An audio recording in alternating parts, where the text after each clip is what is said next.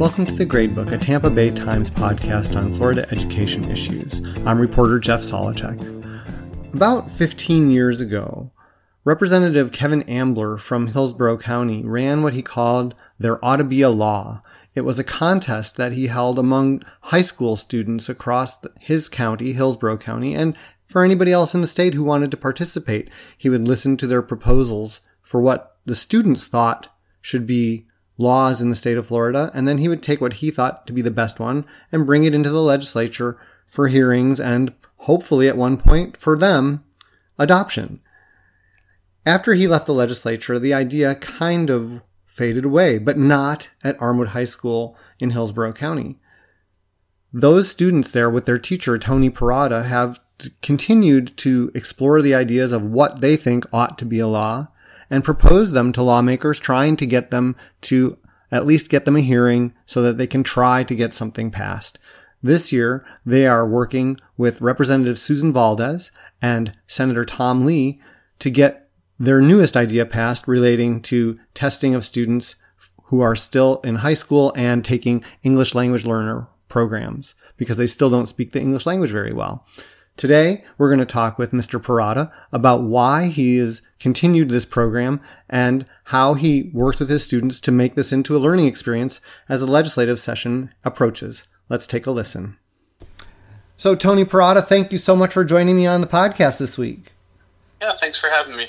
I am fascinated by this idea that you have kept alive there ought to be a law when it disappeared from Hillsborough County. I didn't even know, and I didn't even know that it was still going on. What made you keep it alive?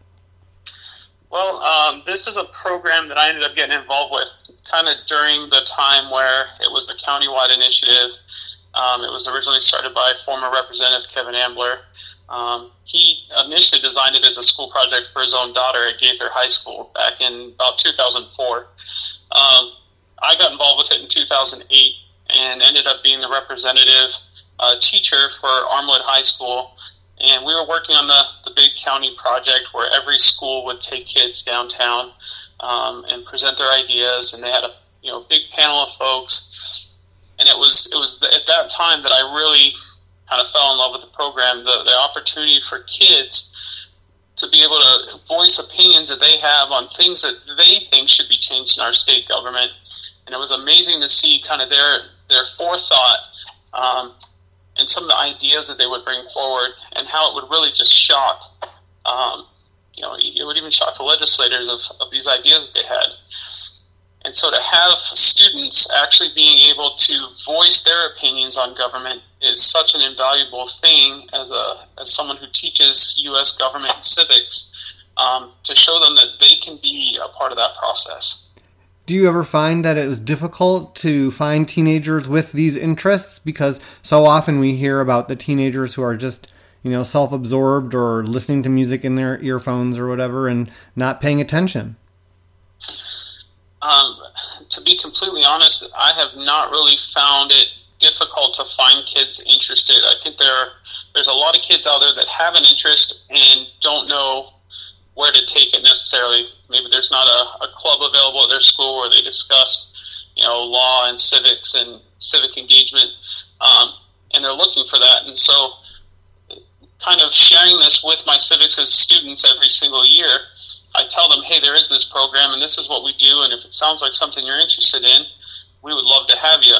And you know, every single year that I do that, I end up with a you know, uh, pretty close to a classroom full of kids that want to meet with me at, on club days or after school uh, and, and talk about, you know, different things that they see as being, you know, problems in their world.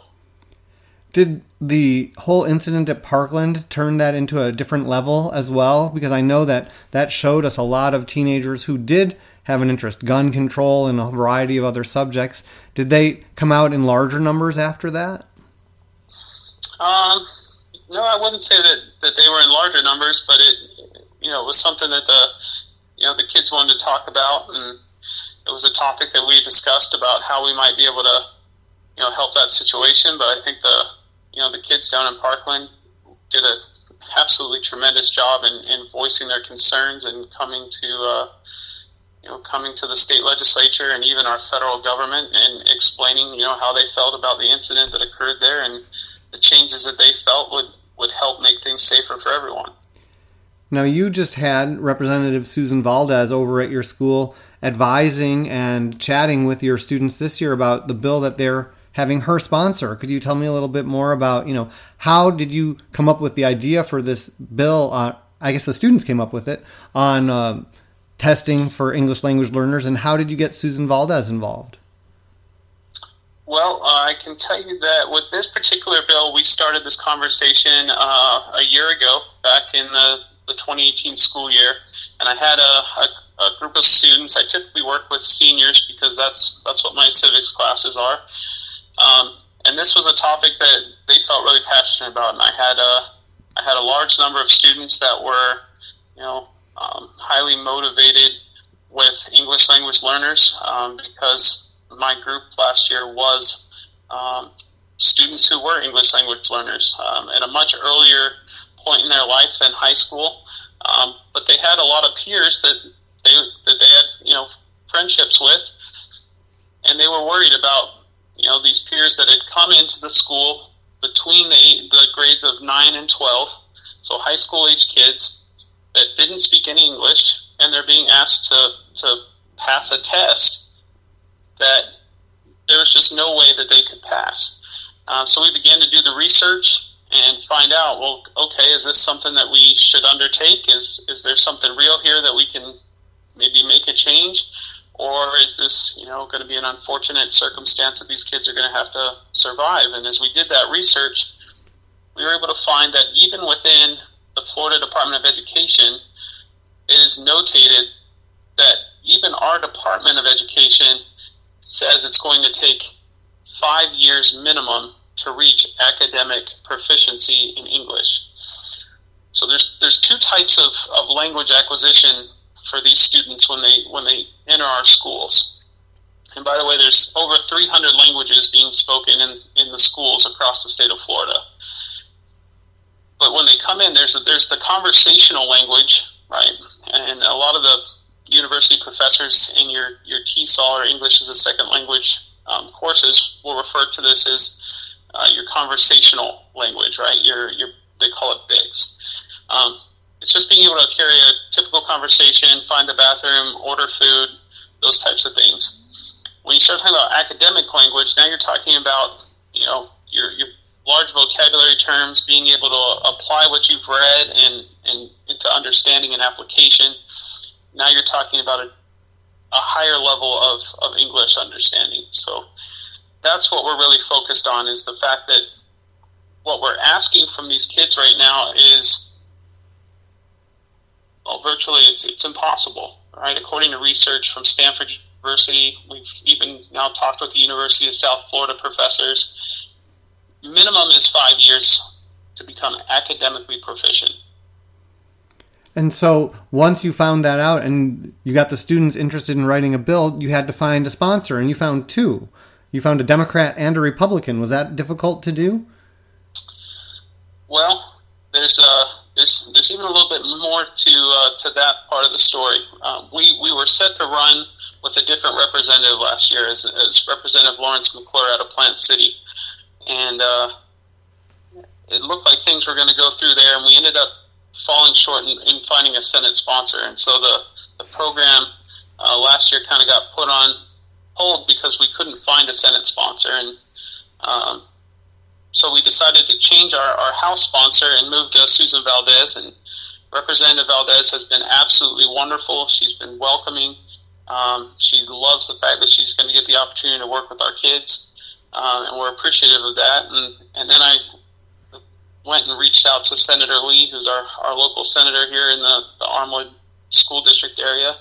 Um, and he was willing to, to do it as well. And, and so it was just a matter of reaching out and explaining, you know, that the kids were looking for sponsors to, to be able to run this idea. And I think the fact that we were able to find a, a Democrat and a Republican and have kind of a bipartisan support between the two chambers is is actually a pretty exciting prospect. Do you teach about this in your class too? As you're working with this club, do you also go over everything in your classes to the other students and say, look at what we're doing, this is how it works, follow our process along? Absolutely. The, the student body here at Armwood High School, uh, as this thing grow, goes along, all of my students in my classes are, are aware of what's going on. We actually will seek their input and how they feel about things um, as we go along. Um, part of our civics class, we teach the process of how a bill becomes a law, and you know it's always better when you can come up with a personal example that means something to the, the students that you're trying to teach. And so to have a bill that their peers are now working through the process and, and working with legislators in our state, um, they get excited about that and they want to they want to know. So if I don't give them an update on a regular basis, they'll actually come to me saying, "Hey, what's going on with that bill? We want to know." Do you think that this would be a way to make civics education better if everybody did it something like this? Because I know the governor has talked a lot about the need to make the students in Florida more civically aware. I, I, I do think that finding finding ways to allow the students in your class to be civically engaged are are great ways to teach civics. Um, you know, there's there's the there's the way of doing it through the textbook, and, and again, that's one of the reasons why I kind of fell in love with the Ought to Be a Law program from the beginning was the fact that it took it out of the textbook. So we talked about how a bill becomes a law. The students are are able to get excited about that process, and so you know, being able to teach students, you know, here's how the bill becomes a law, but now let's take that and let's do something with it.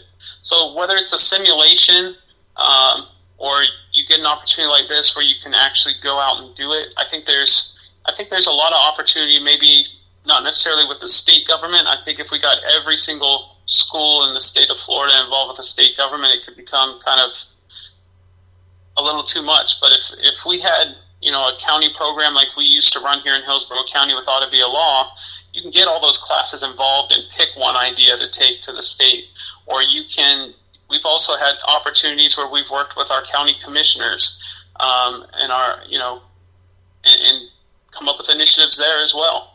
So you can work with your local government um, just as easily, I think, as you can the state government and, and work on projects to better your communities. Do you think it makes a difference whether your bill gets passed or not as to the level of interest? Because I know Susan Valdez said that she thinks that the bill has a good chance. You know, I know that Senator Lee was a little more suspect as oh he likes the bill, but he's still got concerns that you know maybe the gov- Governor Bush's foundation might not be in support of it and maybe it might not carry the day. So, I mean, does it make a difference or is it the process? I mean, does it have to pass? Oh, no, it does not have to pass. The you know the the great part about this particular program is is it really at the end of the day as far as the the program goes and what it is that we're trying to accomplish what we're trying to accomplish is to show the kids that they do have a voice and that their voice matters and then the kind of second portion to to what makes this program so great is that they'll get the opportunity to actually work through the process. Whether the bill passes or, or not, that learning that they're going to have gained throughout this process is invaluable because now they've gotten up from their desks, they've traveled to Tallahassee, they're speaking to the legislators about something that matters to them, and they're going to find that there are going to be people receptive to their idea.